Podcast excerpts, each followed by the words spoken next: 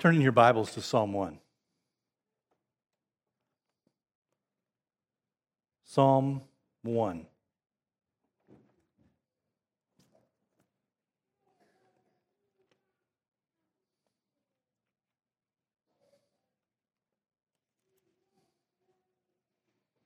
Can we read this together? Psalm 1. Let's read this all together if we can.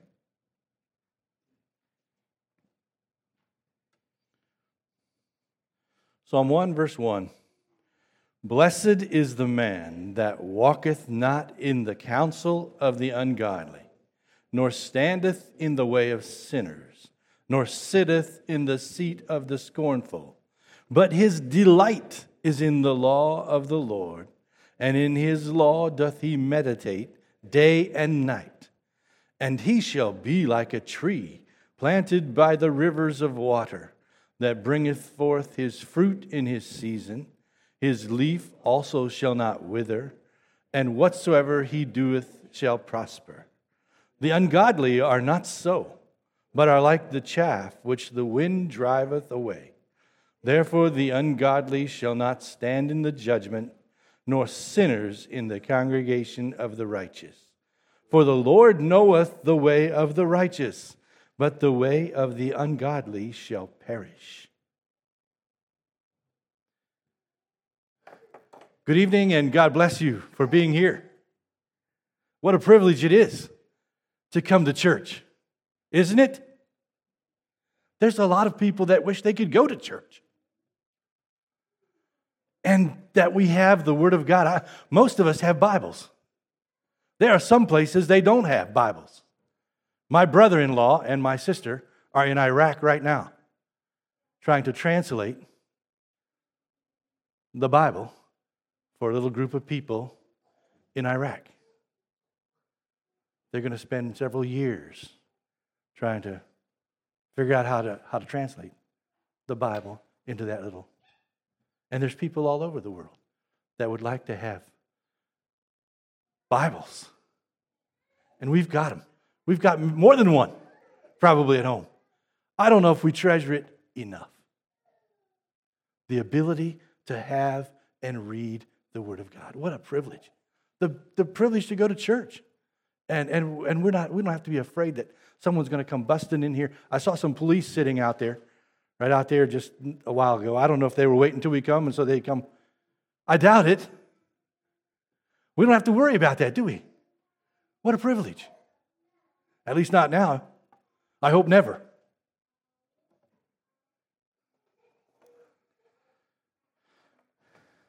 Well, I wonder do you like who you are?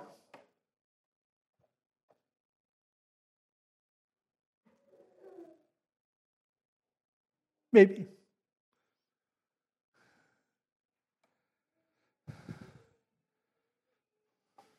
Are you happy with where you're going? Do you even know where you're going?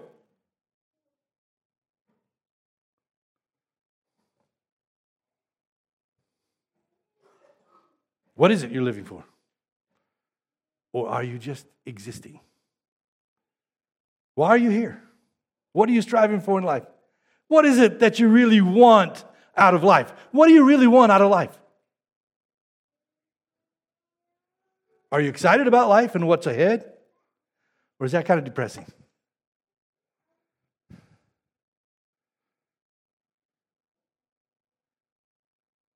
What is it that you want to become? And what are you doing to get there? Are you eliminating the things in your life that will keep you from reaching where you want to go?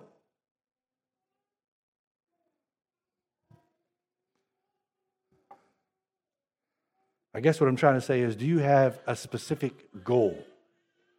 If you do, what steps are you taking to get there?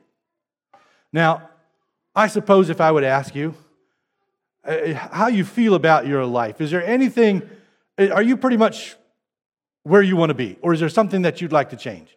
Is any of you here that would like to change anything? Oh, you would? So y'all are not perfect.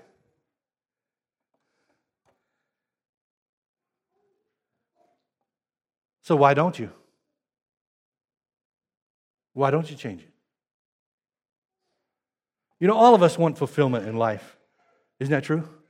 All of us want to be fulfilled. We want to become better at what we're doing or better at something that we've not started or do something that we haven't started, ever tried yet. I'd like to say, what's hindering you?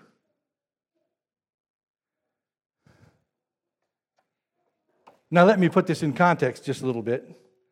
The things that you want to do and want to be need to be under, in the boundaries of God's will and of your parents' insightful eye if you're still under your parents. And they need to be under the umbrella of marriage and family and the brotherhood's wise counsel. We're not, we're not our own. We can't just do anything we want. But many things that we want to do and become fall under these umbrellas. But we don't do them, we don't become them because of who? Because of who? Ourselves. Ourselves. We get in the way of ourselves some, a lot of times a lot of things that we experience or don't experience that we like to do or accomplish are because of the bad habits that we form. And we're stuck in habitual behavior that we can't get out of. Now, are habits bad? They're bad if they're bad, right? but they're really good if they're good. Habits are a good thing. A lot of you, maybe most of you, have had a lot of success in life because of habitual behavior.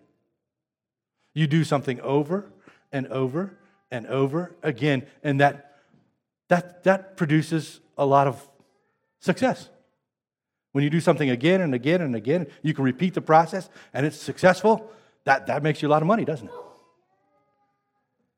So, habitual behavior is not a bad thing when it's good. But habitual behavior is a terrible thing when it's bad.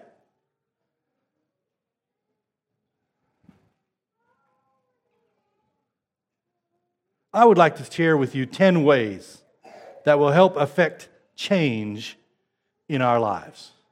We all want to change something, right? I'd like to share with you 10 ways, 10, 10 things that help affect change. Now, I know that's too many. 10 things is too many. But if you can just take one, if you can grab hold of one, maybe there's one thing that you could take into your life and it would help affect change.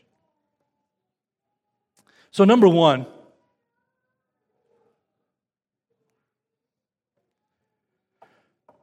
is look at the choices that you've made and adjust the choices for the future. Now, how often do you sit down and analyze the choices that you've made. What happened when I decided to do this? I did this and this happened. Was it good or was it bad? Or was it bad? If it was bad, we have to change the choice. In order to change, you'll have to make a different choice. You cannot make the same decisions or the same choices and expect different results. It won't happen. If, your if your result is coming out bad, if you're making a decision that's ending up bad, you're going to have to change the choice.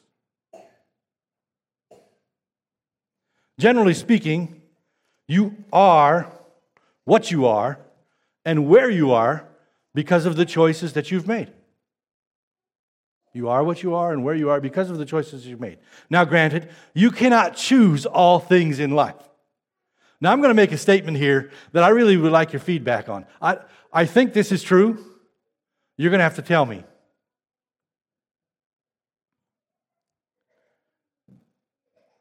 So, you can't choose all the choices that you have in life. But the choices that are not your, in your control, you did not get to choose, are the best choices for your life. Now, think that through a while. You don't have to tell me right now. After church, you can tell me that's right. I think that's true. The choices that you don't make, that you don't get to choose, are the best choices for your life because they are divinely chosen. You didn't get to choose where you were born, to who you were born. God chose that. And that was the best choice for you, wherever that was.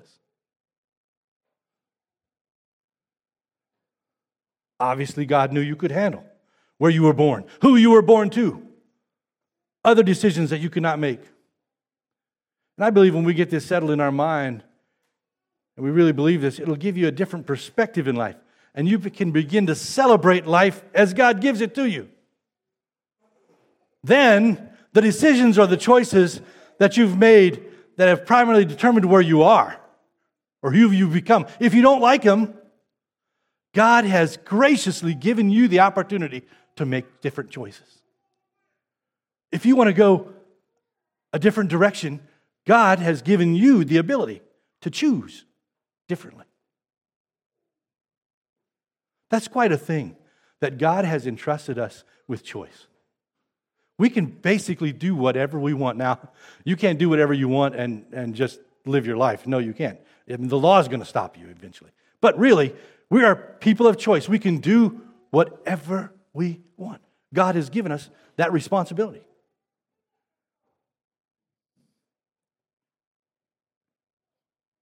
Analyze the choices you made. Are they producing the person that you want to become? And if not, God has given you the opportunity to make some different choices. Number two, you have to be honest and accept honesty. If you want change, if you want a change to happen in your life, then you have to be honest. Do you like when people are honest with you? We sure like to be honest with other people, don't we?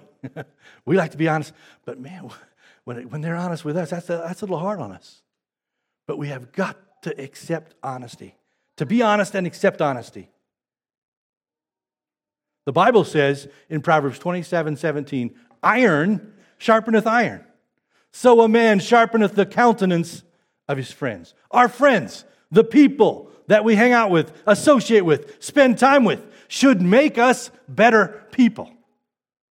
They should make us more uh, they should sharpen our lives, make us more loving, more respectful, more passionate about forgetting our own desires and wants and look at the good of others. If they don't, maybe it's time we look for some other friends. Maybe it's time we look for some other friends. I believe it's time to make choice about our friends and find some friends that will be honest with us, will make a difference in our lives for the better. Listen to these words from Scripture. Proverbs 27, 5 and 6 say, Open rebuke is better than secret love. Faithful are the wounds of a friend, but the kisses of an enemy are deceitful. Honesty, I believe, is the backbone of success. Something built on dishonesty and just not quite honest will begin to deteriorate, and eventually it'll crumble. If you want change, something change for the better, you have got to be honest and face the truth head on.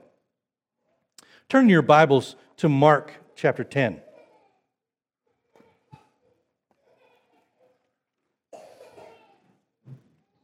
Mark 10.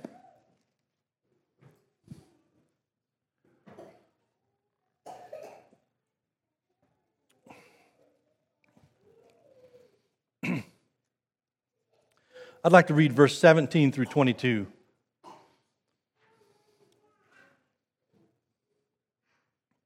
And when he was gone forth into the way, there came one running and kneeled to him and asked him, Good master, what shall I do that I may inherit eternal life? And Jesus said unto him, Why callest thou me good? There is none good but one, that is God. Thou knowest the commandments. Do not commit adultery, do not kill, do not steal, do not bear false witness, defraud not, honor thy father and mother. And he answered and said unto him, Master, all these have I observed from my youth. Then Jesus, beholding him, loved him, and said unto him, one thing thou lackest. Go thy way, sell whatsoever thou hast, and give to the poor, and thou shalt have treasure in heaven. And come, take up the cross, and follow me. And he was sad at that saying and went away, grieved, for he had great possessions. The Bible says that Jesus loved this young man. I'm sure it was hard for Jesus to say what he did to this, this young man. Here was a young man that had everything going for him. In fact, he may have been better off than some of, his, some of the disciples. I don't know. He said he kept all these things from his youth. And Jesus said, One thing, just one thing you lack.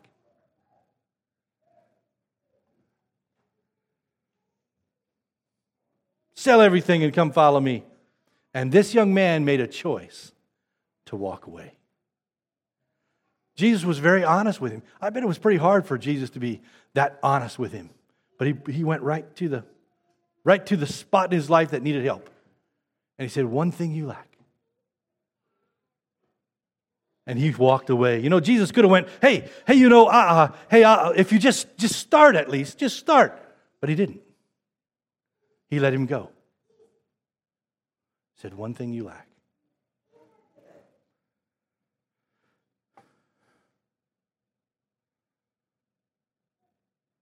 He said, one thing you had to change. And he could have had joy and peace and contentment and satisfaction and fulfillment like he had never had before. That's what Jesus was offering him. A change that would have opened doors to him that he could only, that he could only imagine. But he chose to walk away sorrowful, the Bible says. If you want change in your life, then you have to be honest. Accept honesty and let it change the way you live. Number three, if you want change, Remember this you're not perfect, you never will be. Now, let me tell you real quickly you can be perfect, but you'll never be perfect. The blood of Jesus can make you perfect. But in this life, in your flesh, you're not going to be a perfect man. Make no mistakes. You will. There will be mistakes. You can live in a perfect state when you are under the blood of Jesus. But you'll never be humanly perfect. You know, something, sometimes we don't do things because we're afraid we're going to make a mistake. Isn't that right? We're afraid of what, what other people think. What if I, if I do this, they're going to look at me a little bit crooked?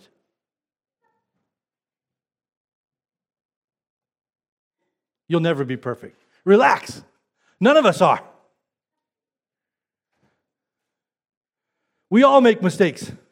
And sometimes the only way to affect change in our life, in our business, in whatever it is, is to try and make a mistake. And then we know how to fix it. Sometimes the only way to grow is to go ahead and make the mistake. And then we, and then we uh, know how to go. We make mistakes and sometimes look stupid. But the only way to stay stupid is to refuse to try and refuse to change after we have failed. Be yourself. Let others see your failures and, and, and, flaws and be willing to make changes that will make you more like Christ. Psalm 37, 23, and 24 said, Say, the steps of a good man are ordered by the Lord, and he delighteth his way. Delighteth in his way. The very next verse says, Though he fail, he shall not be utterly cast down, for the Lord upholdeth him. It assumes that even a man, that the, that the steps are ordered by the Lord, there's enough humanness in us that we're going to fail. But the only way that we're a failure is if we stay down. The only way we're a failure is if we stay down. David was a man after God's own heart. He had horrific mistakes.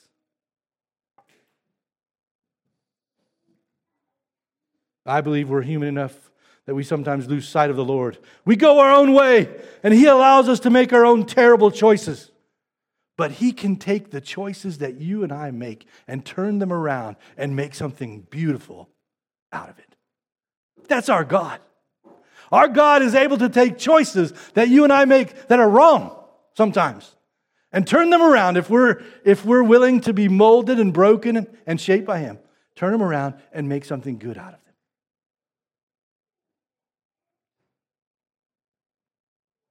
There's an interesting verse in the book of Psalm, Psalm 25, verse 12.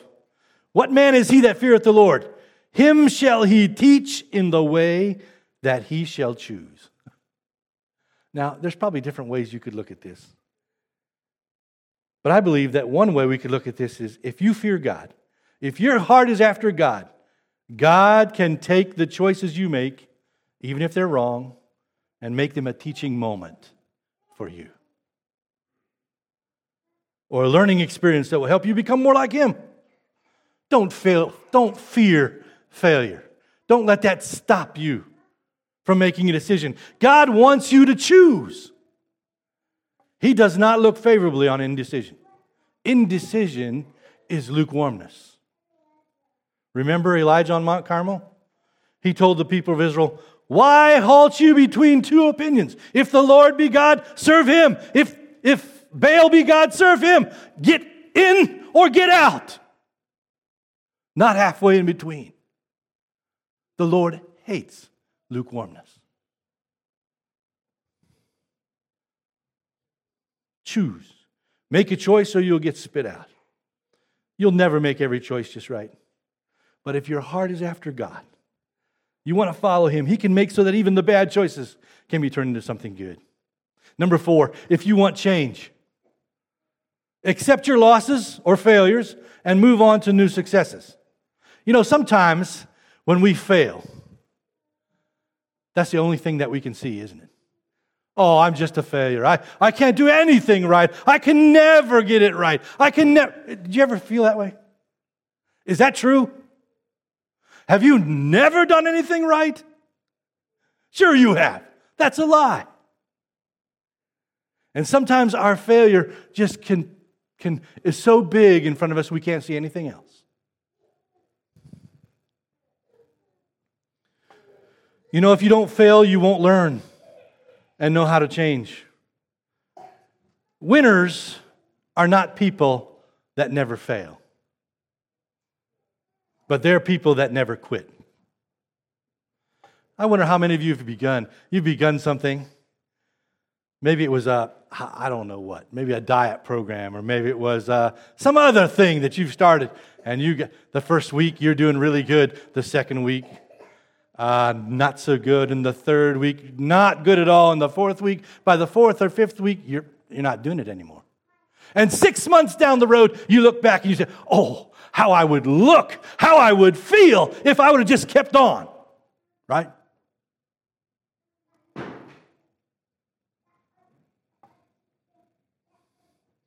You know why most people are not where they want to be? Where they haven't achieved their goals? Because they've quit. Because they've quit.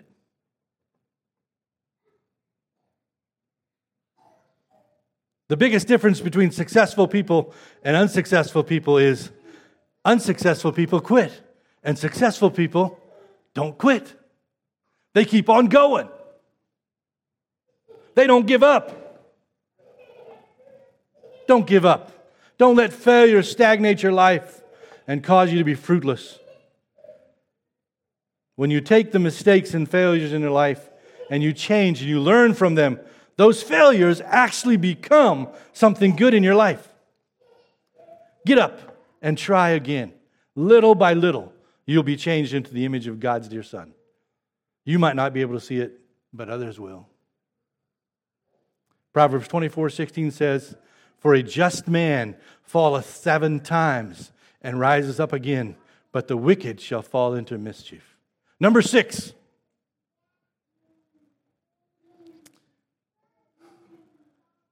Turn your Bibles to Matthew 6. Matthew chapter 6.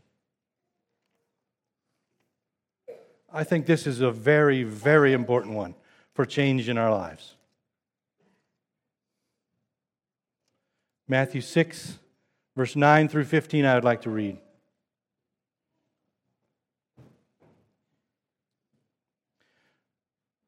Matthew 6, verse 9 After this manner, therefore, pray you, Our Father which art in heaven, hallowed be thy name. Thy kingdom come, thy will be done on earth as it is in heaven. Give us this day our daily bread, and forgive us our debts as we forgive our debtors. And lead us not into temptation, but deliver us from evil. For thine is the kingdom, and the power, and the glory forever. Amen. For if ye forgive men their trespasses, your heavenly Father will also forgive you. But if ye forgive not men their trespasses, neither will your Father forgive your trespasses. In order to change, you need to live with forgiveness. Those that have hurt us, we need to forgive. Who of us hasn't been hurt by something or something someone said or some action? We've all been hurt. And unless we live with forgiveness, it'll lock us up. It'll lock us up. It's part of being a fallen world that we're going to get hurt. And sometimes these things cause us to have feelings of anger and bitterness and even revenge. But unless you live with forgiveness, you'll end up paying a high price. Unforgiveness brings anger and bitterness into most every relationship or experience you have. It keeps you from enjoying the moment of the present because you're wrapped up in the past. You can't even think about the present because you're worrying about the past.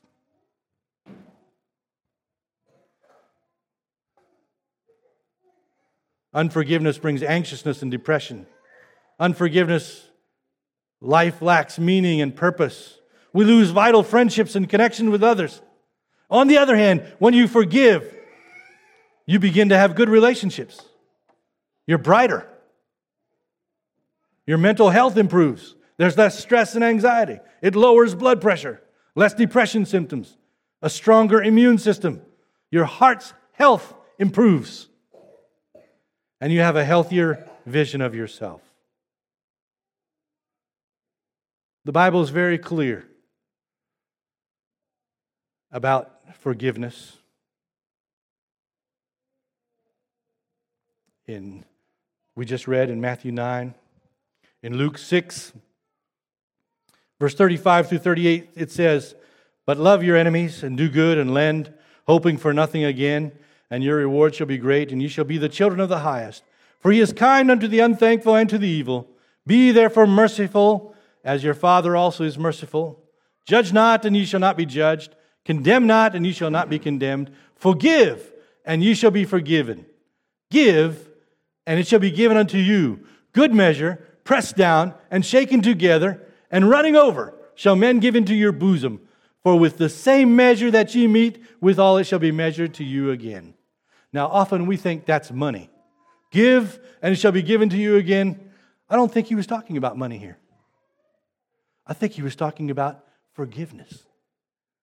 If you give forgiveness, you'll get forgiveness.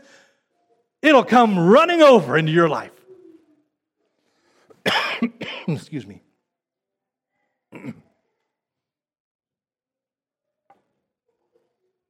I believe he's talking about the love and the caring and the outpouring of gratitude from other people and the ability to see what others are contributing contributing into your life. You know, when we're locked up in unforgiveness, we can't even see what other people are trying to, to give us.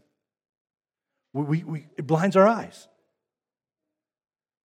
Unforgiveness locks us up.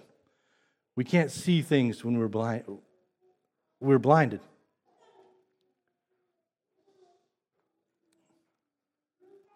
And when you lock up in unforgiveness, it's also very difficult to give. You're the one that deserves to be given to, and it blinds the eye to the need of giving. Luke 23, 33 and 34 say, And when they were come to the place which is called Calvary, there they crucified him. The malefactors, the one on the right hand, the other on the left. Then said Jesus, Father, forgive them, for they know not what they do. And they parted his raiment and cast life. Lots. Jesus didn't come just so that you could experience and receive forgiveness, but he came so that you could give forgiveness also. So that you could give forgiveness. Extend forgiveness. In this thing of forgiveness, in order to receive, you have to give. There's no other way around. If you want to have it, you have to give it. And I believe Uh, these things of hate and bitterness and anger and revenge and unforgiveness, they're satanic. And they hinder us from receiving not only from God, but from others. Forgiveness, I believe, is a choice. It's a choice. And sometimes I believe it's a process. You know, sometimes we can't, it's hard to forgive just, it's a process sometimes, or sometimes we have to do it more than one time, again and again and again. You know, I think even as parents and children, we're not perfect. Parents are not perfect. My parents weren't perfect. They did some things that kind of hurt me sometimes. I had to live with forgiveness, but they also had to live with forgiveness because I did some things that hurt them. Even in a family relationship, there's got to be a giving forgiveness. Children with mom and dad, mom and dad with children.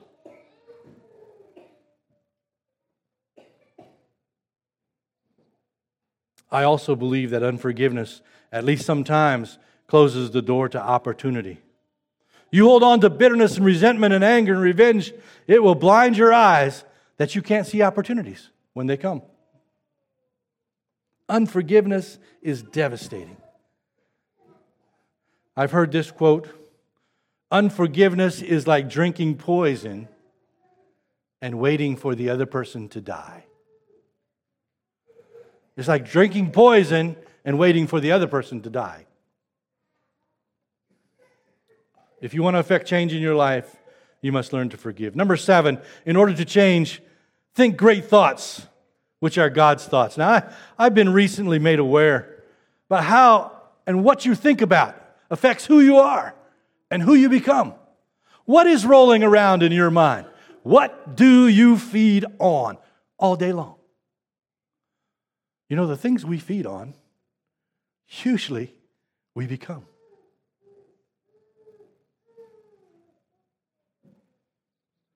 What consumes most of your mind's time? What is it that you want? What do you want to become? You're dreaming of something. What is it? I believe there's a reason that the Lord said that we should bring every thought into captivity to the obedience of Jesus Christ. There's a reason he said that. If it's good, run it around in your head. If it's a good thought, run it around. If it's a bad thought, check it out. It's going to destroy your life. It'll destroy you. You know something? You're not what you think you are, but you are what you think.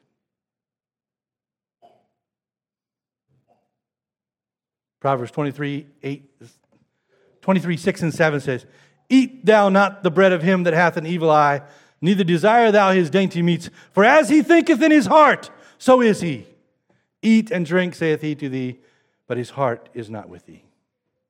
Luke 6, 43 through 45 say, For a good tree bringeth forth, bringeth not forth corrupt fruit, neither doth a corrupt tree bring forth good fruit. But every tree is known by his own fruit. For of the thorns men do not gather figs, nor of brambles bushes gather they grapes. A good man out of the good treasure of his heart bringeth forth that which is good, and an evil man out of the evil treasure of his heart bringeth forth that which is evil. For of the abundance of the heart his mouth speaketh.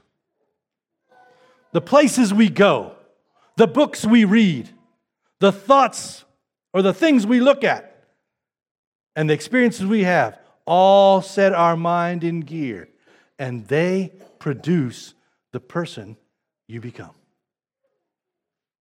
The things that you see, the things that you hear, the places you go, the things you read, they all make you. They're making you you.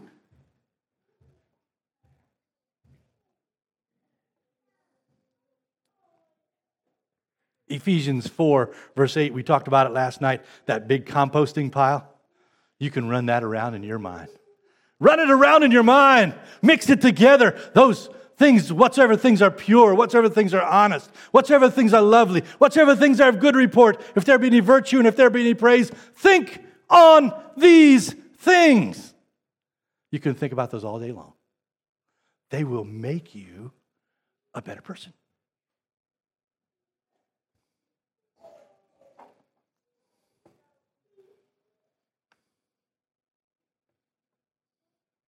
If you want change, you're going to have to think great thoughts. And there are none greater than our God's. Number eight, to change, you need to push out of your comfort zone. You know, some of us don't want anything new in our life. Oh, yes, we'd like to change some things. We'd like to have some things different in our life, but don't ask me to do anything new, anything out of my comfort zone. You know, if you want something that you don't have, you're going to have to do something that you haven't done. Right? Or if you if you have if you don't have something now that you want to do, want to have, you're going to have to change something and do something you're not doing.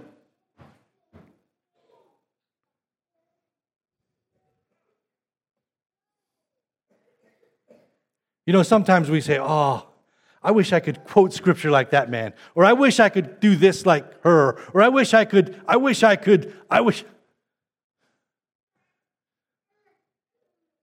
People that are really good at something, how, how do they get good at something? It's just natural? Most times it's not. Most times it's not. Most times when people get good at something, they have, they have disciplined themselves, they have uh, sacrificed, and they've worked hard.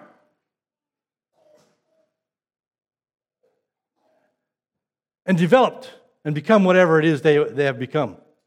But we're lazy. A lot of times we're lazy. We don't have the energy, the discipline, and the sweat it takes to become whatever it is. But we sure would like to be zapped with it, you know, We're waiting till God zaps us with it. In order to have something you don't have, you have to do something you're not doing. And most times, that's out of our comfort zone. We live this ho hum life and hope for what we'd like to have. We continually do the same things over and over again and hope for different results. We need to push out of our comfort limits to become and be what the Lord wants us to be. Paul said, reaching forth into those things which are before, I press toward the mark. He had commitment, he had sacrifice, he exercised himself in hearing God. And when he was getting close to the end of his life, he said, I have fought a good fight. He wasn't zapped with it, it was a fight.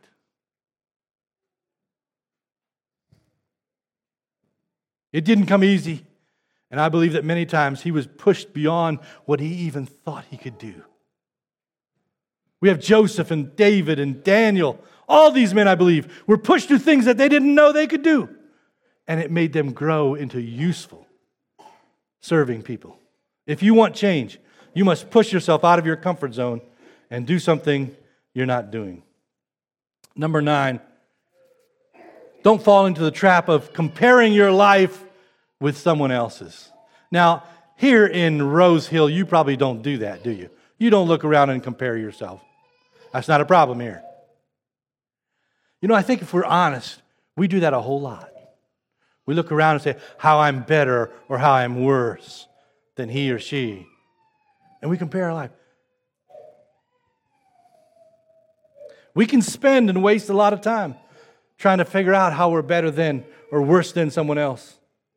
Both of these are not positive. Romans 12, 3 says, For I say through the grace given unto me to every man that is among you, not to think of himself more highly than he ought to think, but to think soberly, according as God hath dealt to every man the measure of faith. And in 2 Corinthians 10, verse 12, it says, For we dare not make ourselves of the number, or compare ourselves with some that commend themselves, but they, measuring themselves by themselves and comparing themselves among themselves, are not wise.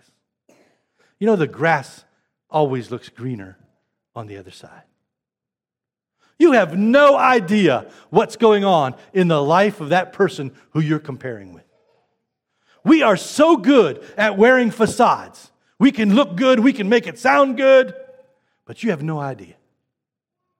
The grass might not be as green as you think it is on that other side.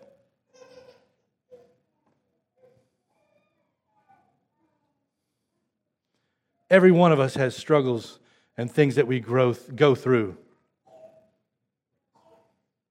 And we think, oh, if I could just be like this, or if I could just be like that, if I could just make my spouse the perfect spouse. And by the way, you're not one, so don't try to make your, your spouse perfect.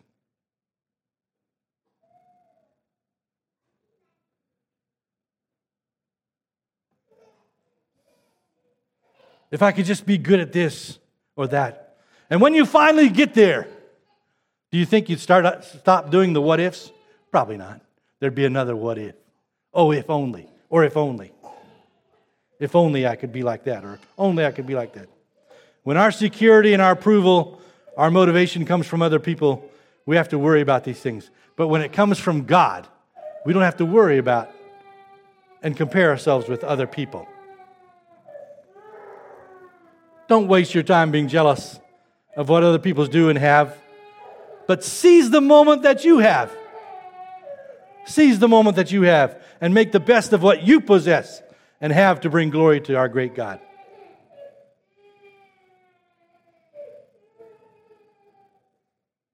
If you want change, you must stop comparing yourself with others and focus on comparing your life, your walk, your attitudes with the Word of God. Compare it with this. This is the, this is the, the thing you can compare it with. And if it comes up short, change to align with this. Number 10, the last one, in order to change, drop the unimportant and cultivate or focus on the important. In Hebrews 12, 1 and 2, it says, Wherefore, seeing we also are compassed about with so great a cloud of witnesses, let us lay aside every weight and the sin which doth so easily beset us and let us run with patience the race that is set before us. Looking unto Jesus, the author and finisher of our faith, who for the joy that was set before him endured the cross, despising the shame, and is set down at the right hand of the throne of God. Laying aside every weight and the sin which does so easily beset us. You know, in the old days before gunpowder, the government wanted an army that was well trained in running and maneuverability and being nimble, using the sword and spear, shooting bows and using clubs.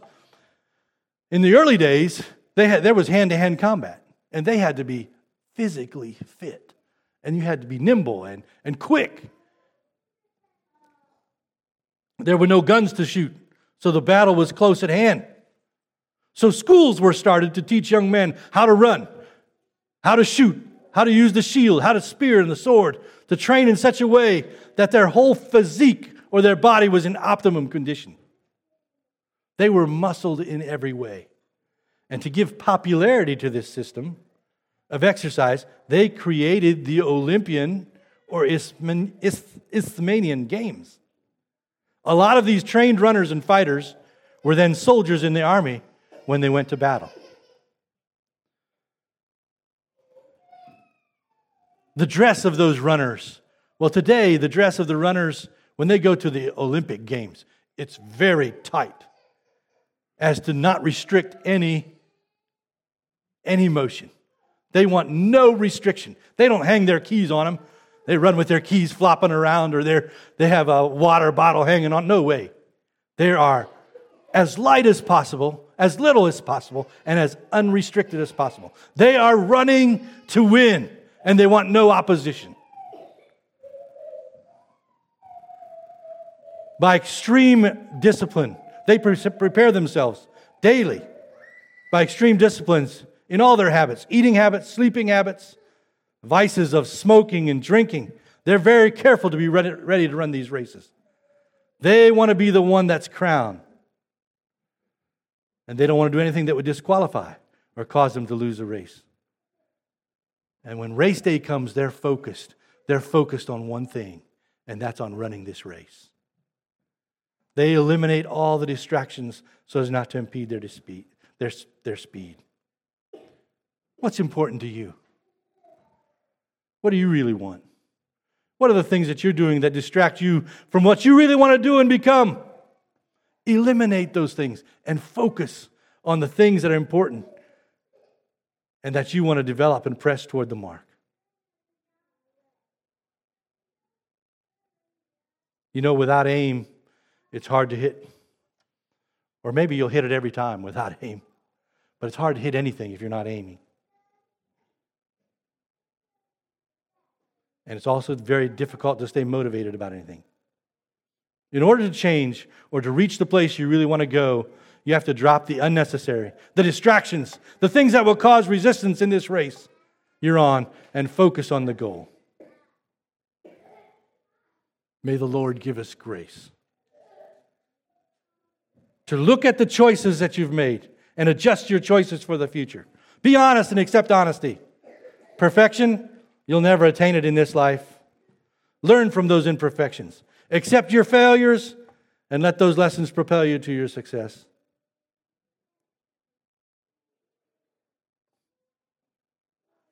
Look at the choices you made. Sorry. Number six was forgive and you will be forgiven. Think great thoughts. These are God's thoughts. Push yourself out of your comfort zone. Stop comparing yourself with others. God never intended you to be someone else. And drop the unimportant and focus on the necessary. I see, I think I, I forgot, I, I missed one, did I? Number five, I missed. I'll give you that one. I don't think we're going to go back and go through that, but I'll give you that one. Number five was who you are is not determined by how many mistakes you've made, but who you are is determined by what you've learned from those mistakes. That's really who you are. Who you are is not all the mistakes you've made. But who you really are is what you've learned from those mistakes.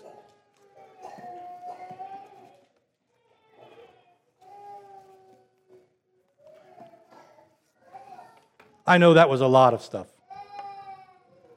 But if God could help us to just take one thing and change little by little, God, God really wants us to change into His image, more like Him, to become more like Him. I'd just like to open it up. If there's maybe there's something someone would like to say or anything.